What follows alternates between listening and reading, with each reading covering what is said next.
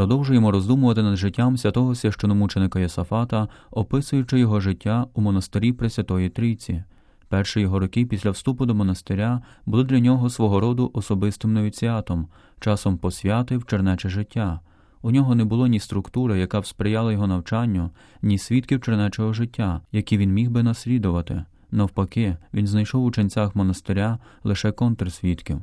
Але Йосафат власними зусиллями здобув добру освіту. Він присвятив три роки виключно на особисту підготовку до місії, з якої він зіткнеться в майбутньому. На самоті він віддавався молитві, читанню спадщини святих отців, життя святих та інших християнських творів. Велике значення для його формування мали богослужбові книги, які стали для нього посібниками як для молитви, так і для вивчення богослов'я. Із свідчень ми довідуємося, що Єсафат знав на пам'ять усі церковні напіви та устав. Завдяки читанню, роздумам та розмовам з богословами він постійно формувався. Таким чином, його келія і монастирська церква були для нього одним з важливих місць у формації, своєрідним університетом духовного, богословського, теоретичного і практичного вдосконалення. Один зі свідків життя святого Єсафата, суддя Олександр Тишкевич, так свідчив. Такого він був великого ума, що навіть найважчі богословські питання, що стосувались таїнств Пресвятої Трійці, воплодження та інші, він із легкістю пояснював. Робив це у доступній для всіх формі. Він мав чудову пам'ять та відразу запам'ятовував все прочитане чи хоча б раз почуте. Його можна було назвати літописом або скарбницею всіх книг святих отців. Ревна посвята та шляхетна поведінка святого Єсафата не могла не викликати захоплення та прихильності найвидатніших людей міста.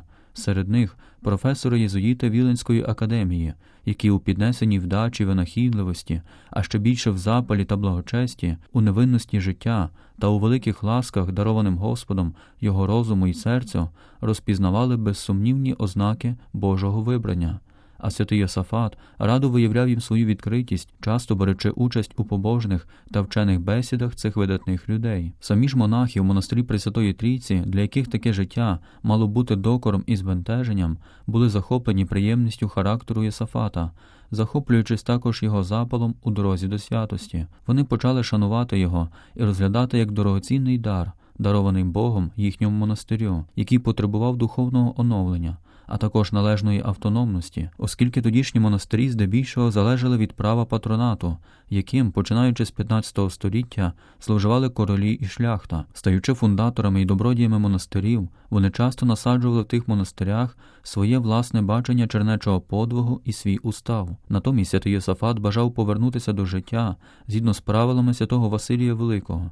Які в Київській Русі стали також основою для уставу Києво-Печерського монастиря, і так званого нарису порядку студицького монастиря. З цієї причини він відстоював необхідність чернечої дисципліни, яка б жодним чином не залежала б від меценатів. Цьому сприяв його спосіб життя. Наприклад, часто монастир відвідували видатні особистості, до яких сходилась уся чернеча спільнота, щоб віддати їм шану. Однак ніколи не було помічено, щоб святий Йосафат йшов туди. З тонкою витонченістю він також уникав пристрасних розмов з близькими та чужинцями, наслідуючи життя давних анахоретів. Тому прихід Єсафата Кунцевича до монастиря був великим даром для оновлення василянського способу життя, який згодом засяяв щедрими плодами реформи чернецтва. Таким чином, завдяки святому Єсафату, божественне проведіння зуміло прищепити цей вибраний паросток на віковому василянському дереві, яке раніше було пошкодженим. Монастир Пресвятої Трійці отримав пагін, який покликаний був дати рясні плоди, долаючи всі труднощі. Саме тому святий Єсафат турбувався про власне духовне здоров'я, щодня зростаючи мудрістю, літами і ласкою в Бога та людей. Слава про святий спосіб життя нового ченця поширилась по всьому місту. Люди, які раніше боялися приходити до храму Пресвятої Трійці, намагались побачити молодого ченця. Вони приходили, щоб розмовляти з ним, вчитися від нього, будуватись на його прикладі та запалюватися ревністю служіння Богові. Однак скромність та надмірний галас завдавали тривоги життю Єсафата в тиші, тому щоб ніхто не міг його знайти. Йосафат вдень перебував у монастирській каплиці, яка була з'єднана з церквою зсередини середини монастиря, куди не могли прийти люди задля того, щоб проводити день у навчанні та молитвах. Йосафат Кунцевич також здобув достатній рівень освіти, яка була важливою для священичого формування. Про це пише єромонах Нікола Кантієрі з монастиря у Грота Ферата у книзі про життя святого Йосафата, яка була основою для його канонізації. Зокрема, Йосафат студіював у отця Фабриція Ковальського, про якого ми раніше згадували, деякі філософські і теологічні дисципліни. Зусилля професора отця Фабриція принесли рясні плоди, адже проросли на чудовому ґрунті. Це й не дивно, адже Йосафат мав добру пам'ять, будучи швидким до запам'ятовування. Крім того, він приділяв достатньо уваги навчанню, відзначаючись старанністю, наполегливістю і великим бажанням досягти великої мети, і, перш за все, поєднуючи молитву з навчанням.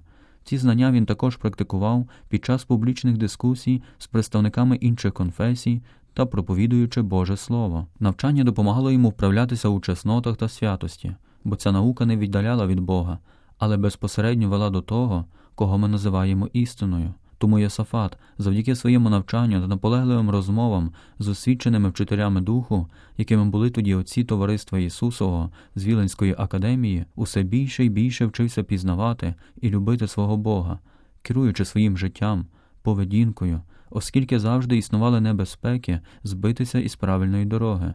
Таким чином, ця вибрана і спрагла до богопізнання душа, яка до того часу, як корабель, якому сприяв попутний вітер, але без керманича, не мала доброго провідника, окрім божественних спонук Святого Духа, успішно прямувала Господніми шляхами до пристані святості.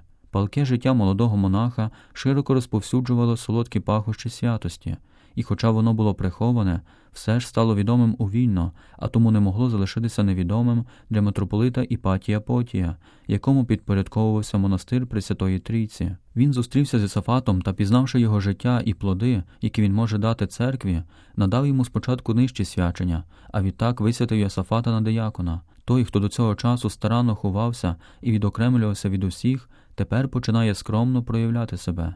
Одне з перших душпастерських завдань Йосафата стосувалося літургійної сфери. Йдеться про те, що у церковних богослужіннях, окрім ченців, брали участь парафіяни, які бажали організувати хор.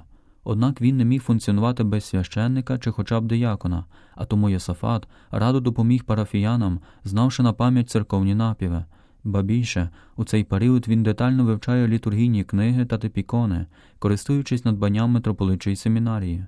Таким чином, літургійне життя при храмі Пресвятої Трійці наново ожило, адже завдяки святому Йосафату набували популярності монаші літургійні моління. У своїх розмовах з вірними диякон Єсафат відзначався тактовними манерами, навчаючи їх істин віри та заохочуючи утікати від гріха, практикувати чесноти.